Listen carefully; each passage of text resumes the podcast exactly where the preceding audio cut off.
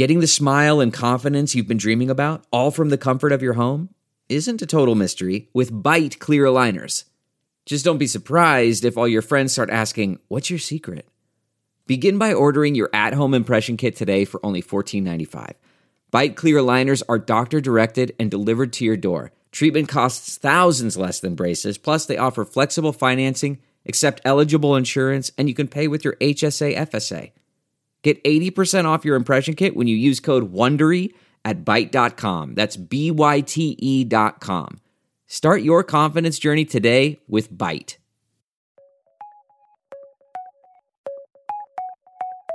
Hello and welcome to Philosophy for Our Times, bringing you the world's leading thinkers on today's biggest ideas. Do our experiences of consciousness take place within space and time? We certainly imagine ourselves as existing within time and space. However, all we can ever truly experience is the present. And within the present moment, there is no direct experience of past or future. Since there is no map reference for being or consciousness, should we abandon the idea that experiences take place in time and space? Could consciousness exist somewhere else entirely? To help us understand the arrows of time, we have renowned multiverse theorist Laura Mersini-Houghton, legendary physicist, writer and broadcaster Paul Davies, post-postmodern philosopher Hilary Lawson, and philosopher of science Craig Callender, locking horns over the arrows of time. If you enjoyed today's episode, don't forget to like and subscribe on your platform of choice and visit i a i dot t v for hundreds more podcasts, videos, and articles from the world's leading thinkers. I'll now hand you over to our host for this debate, Sara Walker. Might consciousness operate in an entirely different sphere outside the world of space and time? Or is space and time the only reality and our experience a snapshot through which we must make sense of the world? We're going to find out the answers to these questions, or at least try to, um, in the next hour. Um, so before getting there, let me introduce our illustrious speakers.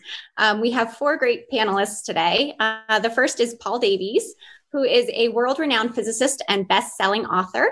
He works on the big questions of existence, including the origin of the universe and the origin of life. Uh, we also have Craig Callender, who is a leading expert on the philosophy of time.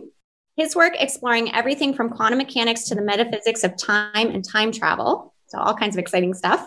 Welcome, Craig. And then we have Laura Mersini-Houghton, who is a world-leading theoretical physicist and professor at the University of North Carolina, whose work focuses on the birth of our universe. She is a pioneer in multiverse theory.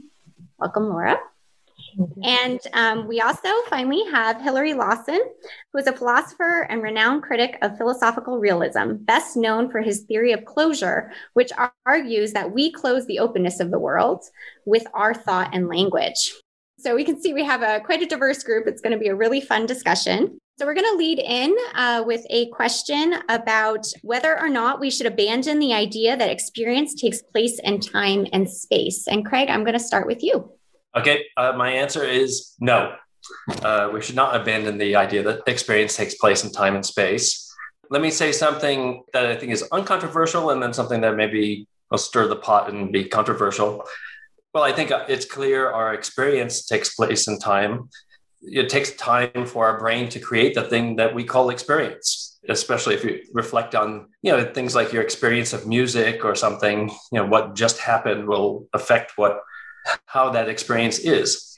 But the idea behind the question is that somehow, you know, there are all these proposals in quantum gravity that we could be living in a fundamentally timeless world. Well, then somehow you're going to have to explain how you're going to get this temporal experience out of this timeless realm.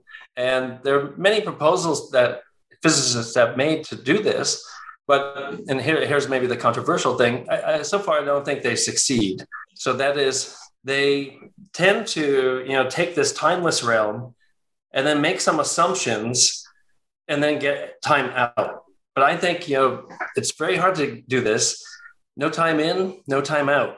If you look in the fine details, often what happens is people will sneak time in when they're getting time out. And so people will say things like, well, time emerges at a certain energy level, well, what does emerge mean? How do, how do you define uh, energy without time?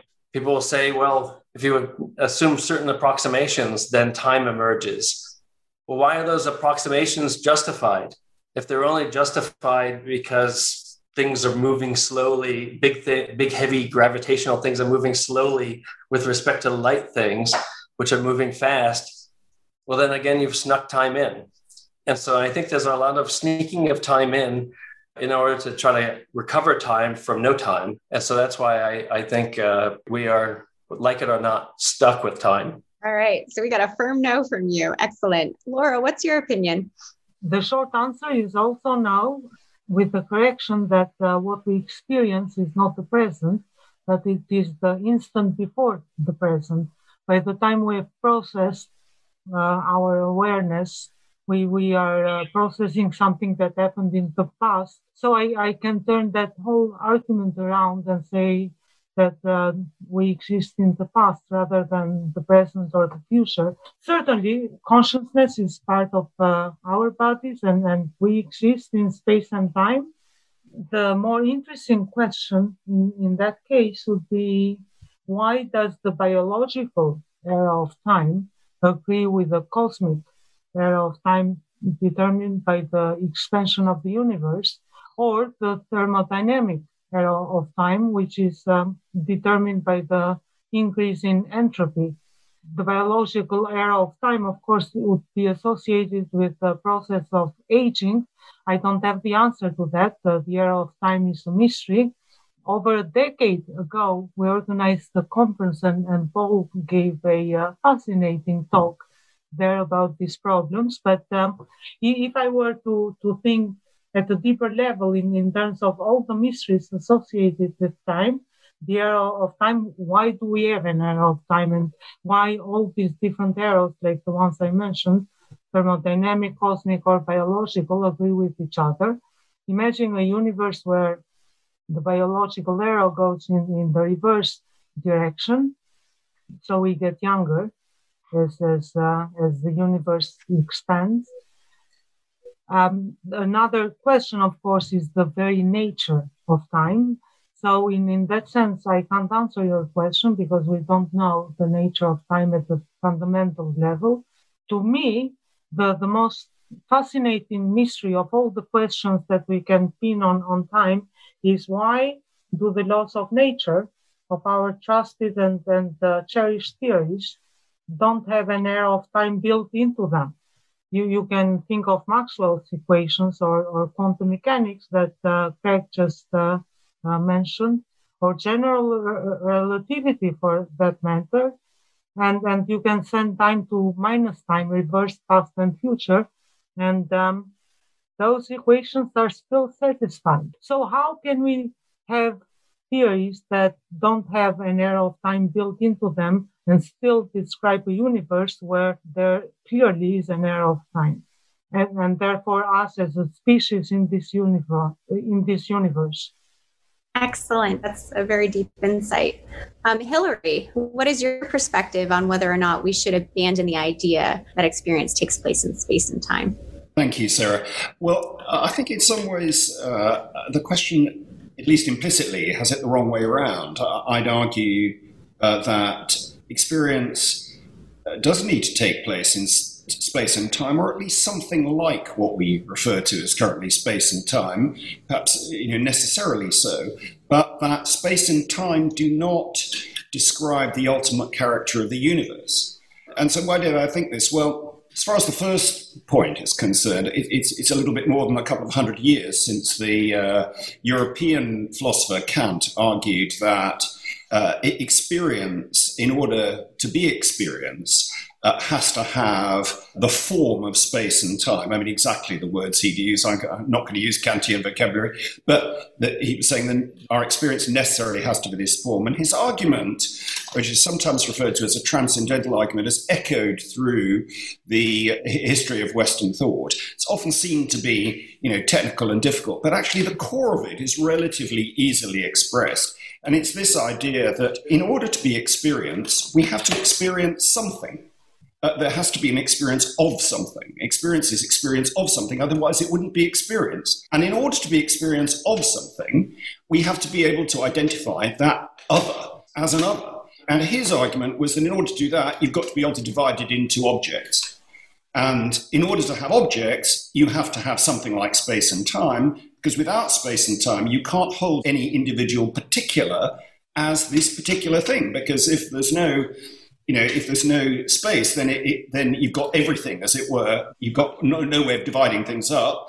And if you have all of time, then you also have no way of holding things as a particular. So his argument is, we need a framework for space and time, and this was updated in, in analytic philosophy through P F Strawson in, in the twentieth century, who, who argued the same thing, dumped most of Kant's uh, metaphysics, but held the basic idea that space and time is essential for us to have experience at all. We couldn't have experience of something without that. However, as far as the physical story about what's going on out there, you know, there are a number of different models of that. We've had, obviously, Newtonian physics and Einsteinian physics and quantum physics and the way that we use space and time in everyday language.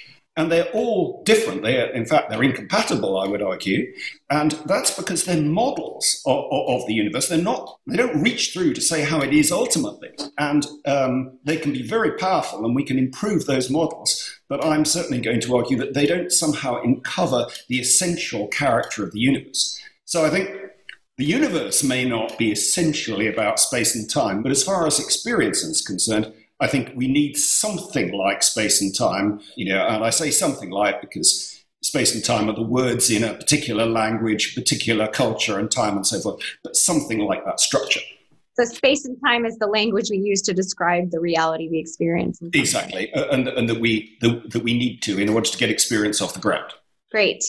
Um, okay, so Paul, um, what is your perspective? Do you agree with uh, Craig and Laura that it's a no, hard no, or with Hilary that it's a little bit more subtle than that, that it's about how we describe our own experience? Like all good discussion questions, it was ridiculous. I, whenever I think about consciousness, that is our experience, I feel dizzy. I'm a physicist, and so the things I'm most competent about are the, the basic architecture of the universe, the stuff that it contains, uh, and space and time, we like to join them together. Space-time, the scaffold, or if you like, the stage on which the great drama of nature is acted out, uh, which also becomes part of the cast because space-time is dynamic. There's a lot we understand, but there's a lot of things we don't understand. And I, uh, I've got the big five that keep me awake at night, and I suppose the one that I've been most obsessed with through my career is, does time have a beginning? Has there always been time? Or did time begin with the Big Bang? Uh, Saint Augustine of Hippo in the fifth century said the world was made with time and not in time. And he made that statement for theological reasons. But physics can also provide for time to have an abrupt start. Whether that was the case in the Big Bang, we don't know. Is the universe eternally old, or is something, maybe not the universe, but was there always something, or was there Uh, a beginning of time? And also the lover's refrain, you know, I will love you till the end of time. When is that? You know, anytime soon. You know, can there be an end of time? So we had the same problem. The other speakers have alluded to this mysterious arrow of time. We're all convinced that tomorrow will be different from yesterday. If you play a movie backwards, everybody laughs because it looks so preposterous. So it's obvious that there is this directionality in nature. Uh, but what's the source of that? We think it has something to do with the universe starting out in a very smooth condition gravitationally. Why did it? How did it get in that condition? We don't know. Uh, and then we have this overwhelming impression that time is flowing or moving. I think we're going to come back to this. I don't think it, time does move. I think this is an illusion. I've also uh, been fascinated by the idea ever since I was a teenager of time travel. We know you can travel into the future. That's a done deal. Physics provides for that. But can you go back in time? Go back and change the past? What does that mean? So deeply problematic. And finally, in my last uh, few seconds, is time truly fundamental? We like to say space-time. Is space-time truly fundamental, or is it made up of something? In the case of time, chronos, if you like, something of that sort. We don't know. All right, excellent. Um, so, so this is uh, already deeply intriguing. So we're moving from the idea that space and time are just the language that we use to describe reality, all the way to time being fundamental, or the fact that most of our theories don't naturally accommodate time, and then time has to be an emergent property from those theories. So somehow we feel like we experience time, but it's not embedded in the way we understand the laws in a natural way. So our next uh, question is, how should we understand time and space then, given this variety of perspectives? What are, what's the direction? How do we move forward? Laura, do you want to start us on that? How do we understand space and time? Uh, so the associated um, question to that is, are those truly fundamental, as, as uh, Paul hinted a, a minute ago, or... Um, Are they an emergent phenomena, meaning uh, they they were created and they showed up for the first time with the creation of the universe? That question is far from uh, settled in physics, and uh, I, I think the, the two big camps of thought are those that say space and time, are, uh, or at least time, is fundamental. There is a before the, the origin popped in, uh, the universe popped into existence, and those that uh, say, as uh, uh, Stephen Hawking put uh, poetically, paraphrasing Saint Augustine, uh, there is hell to pay for those that ask uh, what was there before the Big Bang. So, depending on which camp you you uh, fall into, um, will will determine the answer to your question.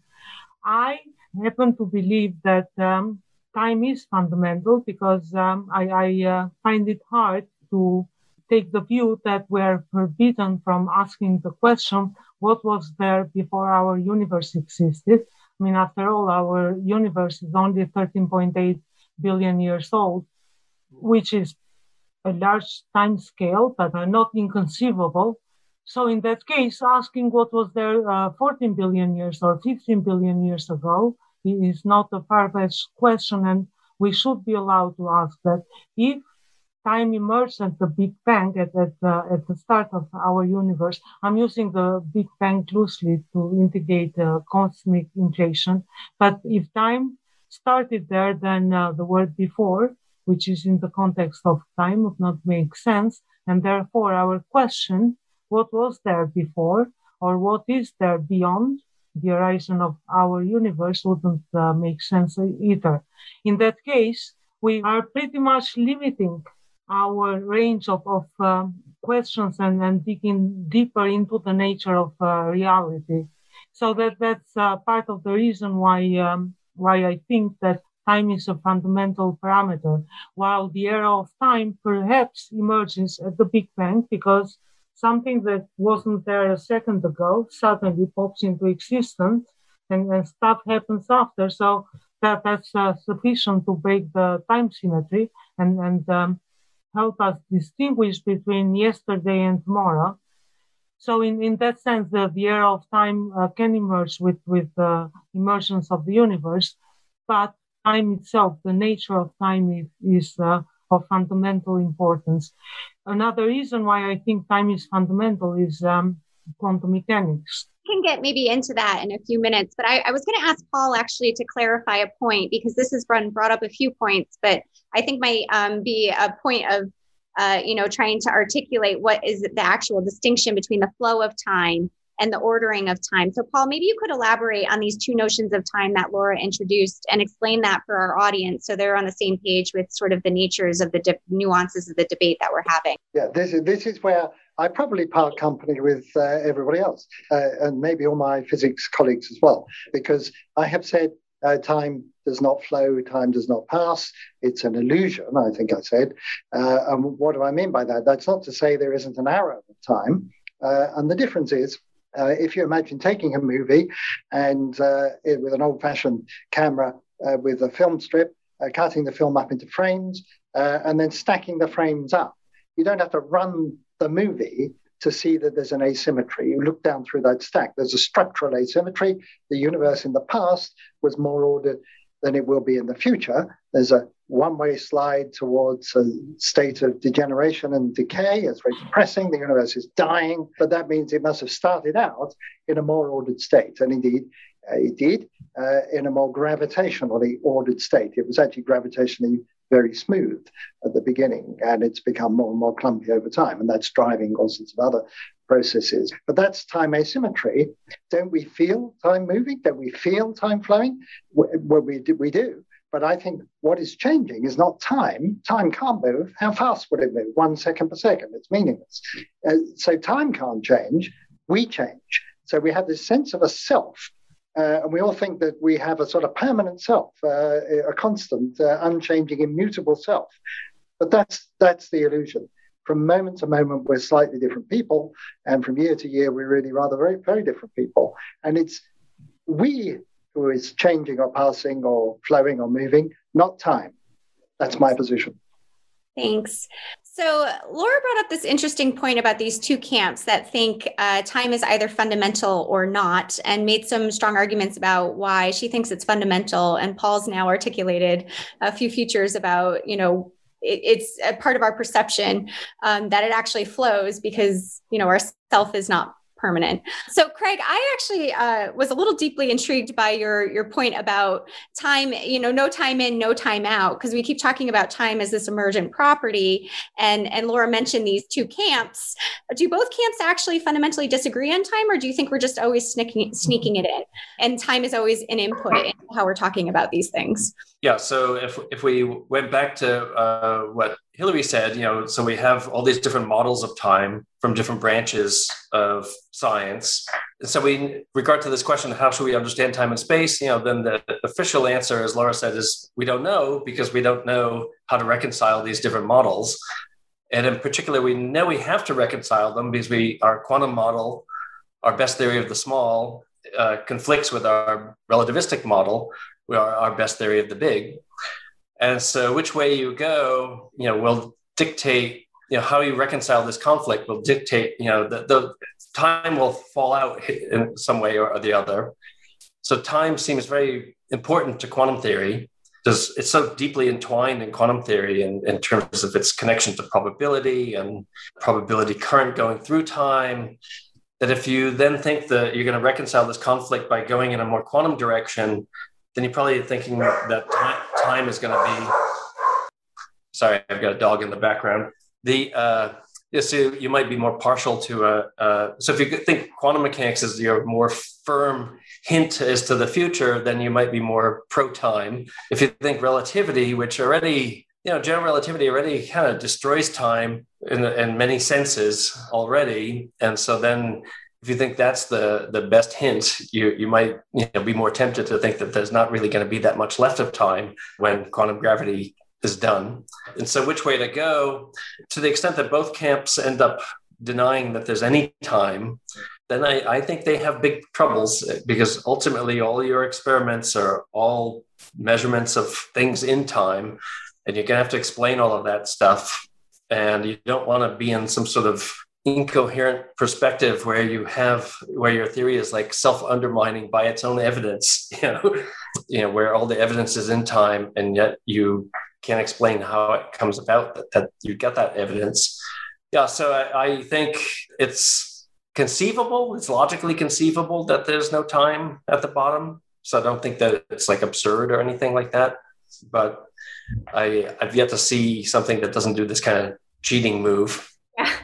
So if you don't, you don't put it, you don't trick it and put it in there, you don't get it out. Right. It seems to me that a lot of what's been articulated is we don't really have a clear notion, even what it means exactly when we talk about time. And I'm wondering if that's in part because our experience is like time is not just one thing, even in the language of how we describe it from our experience. So Hilary, I'm wondering what your perspective on, maybe we can't pin this down because we use these words, space and time, as you were saying in the introduction, to describe sort of the qualities of our experience, but our experience might be so multi faceted, it's not necessarily one thing that we're really talking about. Well, I, I'd like to, I, I think, distinguish between, as I tried to do initially at the beginning, distinguish yeah. between our physical stories about the, our stories about the physical world and about how we describe our experience. So our stories about the physical world do have incompatible accounts of time, I'd argue. And there's the, there's the block uh, universe, as Paul was describing, is, is traditionally seen as the Einsteinian uh, perspective, space-time perspective, in which there is no flow, and it's all just all given in one go, and so forth. And there are obviously a lot of issues about that, because it doesn't seem to square with our own experience. Uh, there are absolutist versions of time, more Newtonian framework, in which the space and time are really out there. It's not totally obvious what the quantum uh, theory of time is, I think. It's got some of the characteristics of our everyday use of time. But they're all accounts, are models of what the physical universe is. And I would take the view that that they are just that. They are models. They help us intervene in certain areas. They can be very powerful. We can refine the models in certain areas. We can have a conversation about how they, whether they need to be compatible or not. But they're not the same thing as the universe. They're a human construction. They're human theories. They're the output of a particular organism at a particular point in the universe at a particular time. And to imagine that they've somehow reached through to say how the universe is ultimately seems to me a strange sort of hubris, and that we should see them like that. Um, but there's a separate point about time, which is in terms of our experience. As far as our experiences are concerned, in order to have experience at all, that is, in order to be able to have consciousness at all, we have to be able to experience something. And in order to experience something, we've got to divide it into individual things for there to be a thing that the whole thing is. And in order to do that, uh, I do buy the argument that you need some sort of structure which does the work that spe- the word space and time do- does, which is it somehow provides a grid in which it's possible to have particulars. And if we didn't have particulars, we couldn't have experience. So uh, I think in, there is something fundamental in that, although I wouldn't want to say it's the word space and time. You know, there's a whole argument about Hopi Indians and, and how they describe it. But there is there is something about the necessary form of that sort of grid in order for us to be able to get uh, experience off the ground at all, which I, uh, which, which I do buy. So our experience is telling something like time exists, but it may not be the sort of models and notion of time as we currently describe them, or we might not ever be able to build a model that's actually well, the reality. Well, I wouldn't say that it, time exists. It's just that in order for us to have experience, we need a framework of something like space and time. Um, and it doesn't make any sense, I think, to say, well, we're just, a, you know, we could get rid of that because we couldn't, we couldn't have experience in the first place. But uh, I don't think that means that time exists in moving to the physical model of the universe. I think that's a model. It's a model, and and it uh, and it's a useful way of thinking about the world. It might enable us to intervene effectively or ineffectively. But it, we've not we've not become God and been able to look down at the universe and see see how it is, because we're not God. We're, we're humans on a particular bit of the world, a particular brain, and a particular way of thinking. So I, I'm very much in agreement with you on that. I'm always making the argument that we're observers inside the universe, not outside of it. Um, so we can't. I, I wonder if I could just push back a little bit against uh, just a little bit on that last bit. So I agree. There's all the different models, but I don't. I but maybe I think Hilary, I'm a bit more tempted to be a kind of realist. I mean, who knows what the nature of space and time is? But on the other hand, you know, some models are good, some are bad. I believe that there are tables and chairs. I've got models of tables and chairs, and I believe those things exist. What does strike me is, you know, that relativity is one of the only sciences that actually explicitly takes time as as its target of study, and it's extraordinary. I mean, the the the, the level of evidence for it is just absolutely extraordinary. And so I, I think if that model is more like the table and chair model, where I have a lot of credence in it, and I'd have to really be blown away by something to to to really want to doubt it too much. So just that it's true, it's created by us, but so is the t- table and chair models. I, yeah, so I didn't want to sort of diss it too much just because it's a model and it might be wrong. Is there the possibility of actually reconciling them from your perspective? Um, if there yes. is this contradiction, so how do we think about that? And I do so in this book. uh, so yeah, so I wrote a whole. Yeah, so I wrote a whole book about this, and so I, I do think that there is a contradiction between our, our experience and, you know, the sort of human experience of time and, and, and physical time. And so in the book, I ca- called The Human Experience of Manifest Time and uh, then Physical Time. You know, if we go back to, you know, the distinction Paul was making between the flow of time and the sort of direction of time, the, the way I would have put it is, you know, if you think of like a deck of cards and think of each deck as a sort of, uh, you know, a spatial slice uh, at a moment, you know, there's a, an ordering of all those cards. But this other idea of the flow of time is that there's some sort of like a special card. It's like turning, you know, yellow or something. And then that yellowness is moving through the deck. And that often is, that is super important to human beings. You know, all of our language, thought, and behavior is all organized around that. There's all this uh, interesting work on the different cultures. Is it a cultural universal and all of that?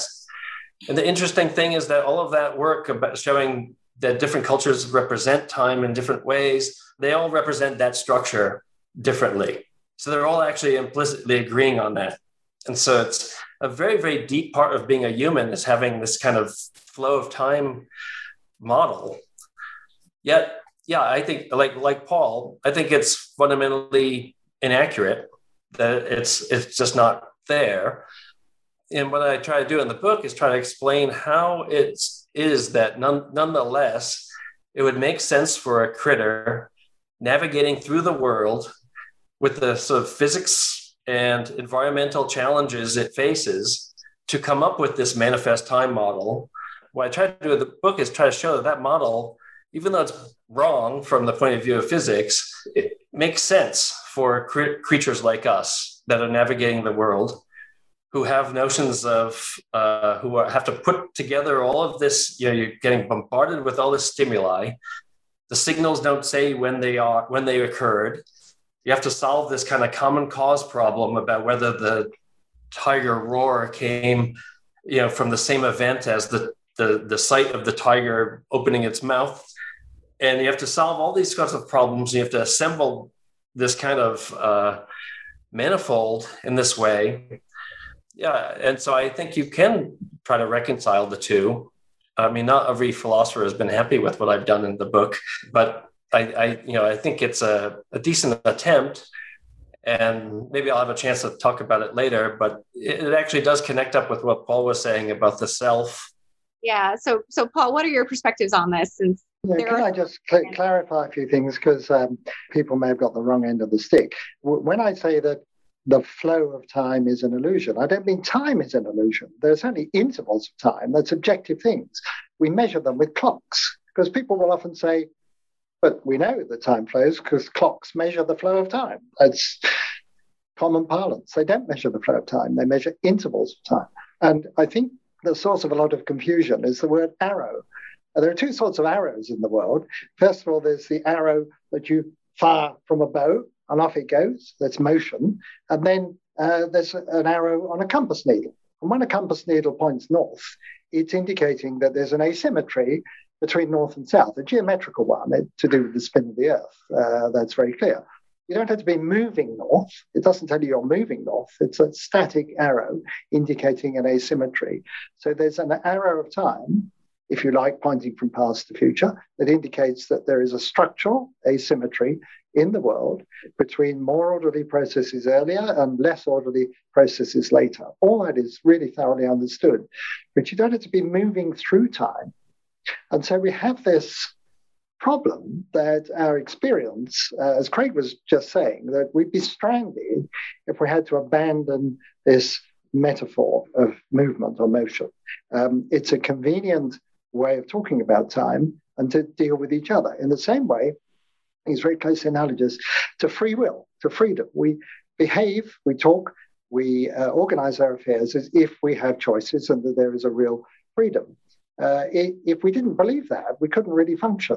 So I think that there are some illusions which are necessary for us to accept as human beings. One of these is the flow of time, and the other is the existence of some sort of free choice. I think ultimately, both of them might just go away, uh, but to, to lead full lives, we have to embrace them both. Right. So this always brings up the question for me, at least, if we have all of these illusions and our law, current laws of physics, which are also constructs of the human mind. So in some sense, you can think of as an illusion in the sense that Hilary has been talking about, their models. They're not necessarily reality, disagrees with our perception. Do we believe the models or do we believe our perception? So Hilary, do you, uh, you want to weigh on that? And then maybe we'll go to Laura. I'd like to, I'd like to get those sort of two perspectives from both of you. Yeah, yes, absolutely. So I agree completely with where you were going with that. So uh, I don't think that we should anymore think that uh, our experience of time as passage is any more an illusion than we should think that the idea of a block universe where it's all given at the beginning is is true. I think we can see it exactly the other way around, that the block universe is the illusion and that our own uh, own experience is a better guide. But actually, I wouldn't quite pose it like that. I think that they have different vocabularies and they have different outcomes. The scientific one of uh, the Einstein framework starts with the axiom about uh, the speed of light. And it also has the axiom that laws govern the universe and that they, they apply the same all over at all times. Now, once you have those axioms, you have no choice, really, because if you start out with the idea that there's a set of laws which governs everything, which is always the same, you are bound to end up with a world in which everything is given and that nothing apparently changes because it's all given at once. And it's just it just flows from the... The, the framework that it's set up, it, it functions like a model. It's like if we hold it as if it's like this, if we operate with the idea that the world is run by laws and that um, th- th- th- that sort of starting point, then we are going to end up with a block universe. And it will have consequences which don't make any sense, as Craig said, as Paul says, for our everyday life, you know, because there'd be no responsibility, there'd be no freedom, um, and so forth. And that doesn't make any sense. But it does make really good sense in another space. And so we should see that as models of the world and that they enable us to do things. But it's not like there's one answer and somebody has got it right. So, so Laura, do you agree with this point that the models might tell us something about what's out there, but it doesn't need to change our perceptions of our own experience of it? Uh, no, no, because uh, you you know, as a physicist, when uh, we talk of uh, theories and, and models, one of the criteria, uh, strong criteria we use is testability. So, of course, they, they have to pass the, the scrutiny not of uh, not simply of, of uh, our scientific minds, but uh, most importantly of uh, observation. So we can't say the same about um, consciousness, since we don't know, we don't have a theory of it, we can't subject it to experimental uh, data and observations. However, Hilary brought up the, the laws, and, and that's a completely different animal, as complicated as the nature of time. So I'll take the laws out of the picture for the moment, that we can discuss them in, in another debate. But sticking with time, simply put, flow of time is, is misleading and is wrong. There is no such thing as, as a flow of time. Error of time is there and is for real. We can all tell the difference between past and future. The connection between consciousness and space-time, as far as I can see it, boils down to the question why the biological era of time agrees with the cosmic era of time. In terms of having time built in, in into our perception, that that happens naturally because our perception and our consciousness are, are uh, products of um, biological, neuro, neurophysiological processes, all of which counter changes, and, and any change, whenever you have changes, like um, in, in the case of the brain, neurotransmission or, or neuron firing, then you can measure that change with the clock. So there, there is the concept of, of time built right in, into there. Any anything else, the, the closest I, I can uh, get to, to any other uh, connection between consciousness and space time comes from Epicurus. He used arguments of uh, free will to practically end up with uh, Heisenberg's uncertainty principle, to say that we need the swerve, the, the uncertainty built into the atoms in order to, to allow for free will. So that that's, that's a beautiful example of, of relating free will in, in humans to yeah. a theory of nature, like uh, quantum mechanics. maybe a lovely segue um, into our next topic. I'll, I'll just jump in here. Um, so we've been kind of, um, you know, having this sort of discussion about human experience versus the laws of physics. And I think, Laura, you articulated very eloquently, you know, why we should believe the laws in terms of their testability and what we know of physics. Um, but we've also heard, you know, our experience is, is just as fundamental because it's a filter for those things. Um, and sometimes they lead to interesting intersections. So the next question is, how will we ever be able to escape the limits of our human experience, if we can, um, and fully understand time and space from a new perspective? Um, so, Paul, I'm going to start with you on this one. Um, yeah, are we so, going to be able to get around this debate of how we experience things versus how they really are? Well, uh, I often uh, wonder if uh, in this age of A I, when uh, we can build computers that are so smart, and uh, very soon they'll be doing most of the intellectual heavy lifting, and we get stuck up on these uh, problems, which have been around for thousands of years. And we're talking about one of them now, the nature of time. Uh, and it may be that the reason that we're stuck is because uh, we're framing the problem the wrong way, uh, that we've perhaps got the wrong concepts. And we could uh, engage in a conversation with a really, really super duper computer. Uh, and the computer might say, but you're asking the wrong question. And if you recast it in this uh, following way, following language, all of these difficulties you're having go away. And then the computer tries to explain to us uh, what's going on in its, in its head or equivalent. Uh, and it's a bit like in Douglas Adams' story, The Computer at the End of the Universe. What is the answer to life, the universe, and everything? And it comes back forty-two, and it means means nothing to us. So it could be that we are trapped uh, by biology. Our cognitive architecture has evolved uh, to survive in the proverbial jungle. Uh, we've done incredibly well unraveling the secrets of the universe with uh, something that was really not uh, made for that purpose. Uh, but it could be that uh, we simply get stuck. We are uh, stuck with a particular conceptual framework. Uh, that's what we've got. And it's the wrong one for addressing these really big questions. And be- before I finish, finish speak, I do want to, at some stage, revisit what Hilary was saying about the immutability of the laws of physics, because that goes straight to theology. And the theologians just Uh, get just as tangled as physicists about, you know, is God inside of time or outside of time and all that. And that, and it really is revisiting uh, that theological argument. So, um, uh, Hilary, do you have a response to that? Because that seems kind of directly aimed at sort of things you brought up earlier. I think it, it's interesting in terms of it, exploring that whole, whole question of the immutable laws. Of course, there are some people now who want to argue that we should consider the idea that laws aren't immutable. I mean, Lee Smolin, for example, has proposed this. This is really interesting because it's so radical as an idea of, of what, what that means. But I think my, my point would be that the frame that we put our theories in, as it were, the underlying structure of those, have profound implications the way they unwrap. And that doesn't mean to say that that, that they're not in, immensely powerful and uh, uh, and so forth, and that we should replace them with the right one. I think in, I don't think there is a right one. I think that we adopt a vocabulary, we adopt a, a structure, and then we test it against the world, and we try and make it better and better. And that's how we get, you know, we refine our model. But I don't think the model ever sort of reaches through, as it were, to the universe. That's not what it's doing. And what, we, what we're about is choosing between models for different things. And we can try and have a unified model, and there might be re- very good reasons for doing that.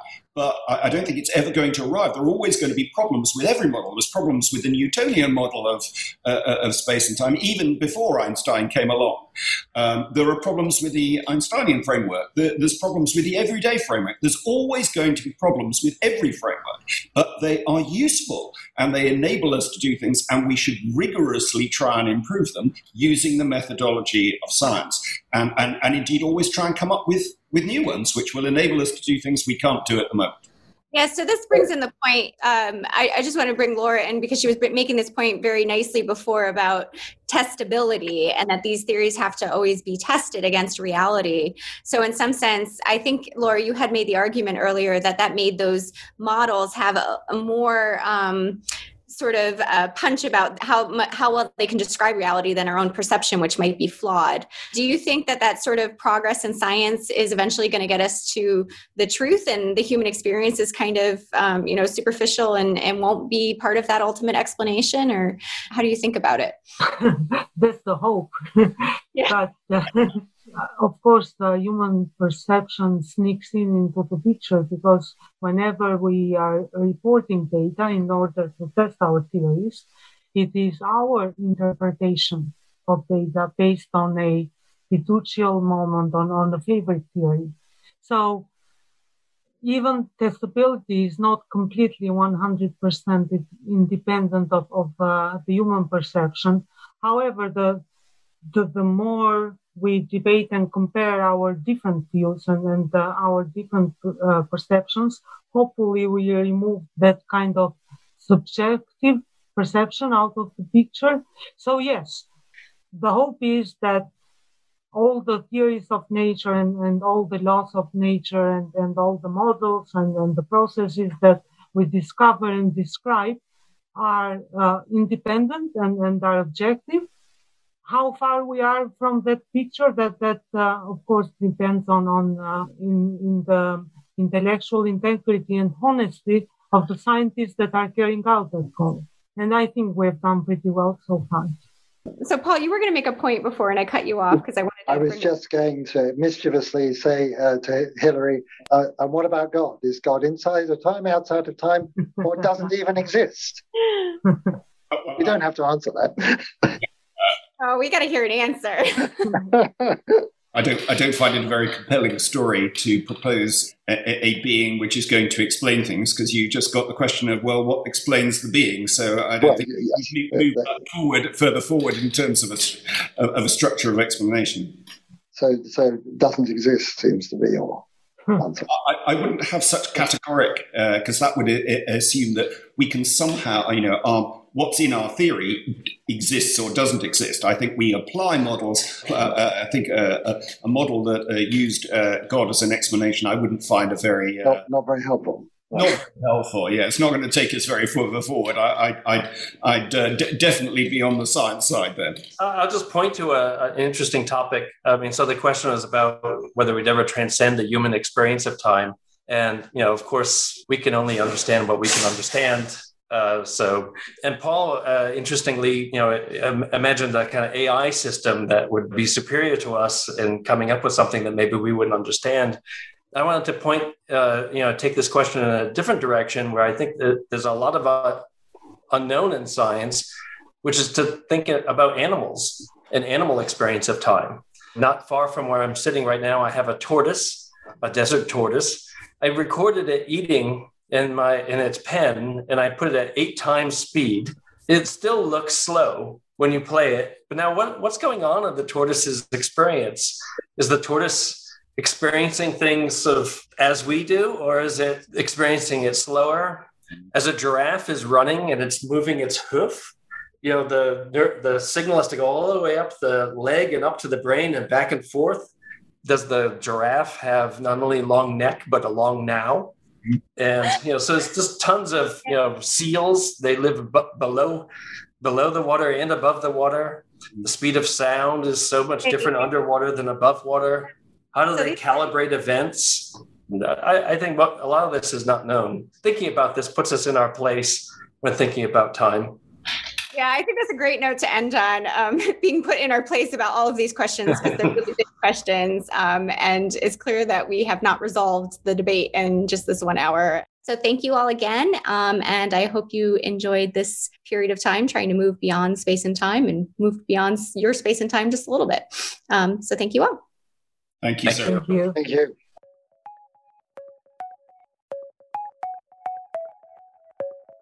Thanks for listening to this week's episode of Philosophy for Our Times.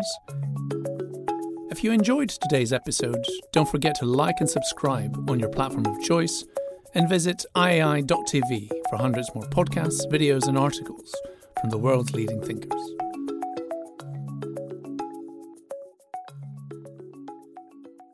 Support for this podcast and the following message come from Corient. Corient provides wealth management services centered around you. They focus on exceeding your expectations and simplifying your life. Corient has been helping high achievers just like you enjoy their lives more fully, preserve their wealth, and provide for the people, causes, and communities they care about. As one of the largest integrated fee-only registered investment advisors in the U S, Corient has deeply experienced teams in twenty-three strategic locations. Corient has extensive knowledge spanning the full spectrum of planning, investing, lending, and money management disciplines. Leverage Corient's exclusive network of experts to craft custom solutions designed to help you reach your financial goals, no matter how complex they may be. Real wealth requires real solutions. For more information, connect with a wealth advisor today at corient dot com. That's C O R I E N T dot com. corient dot com.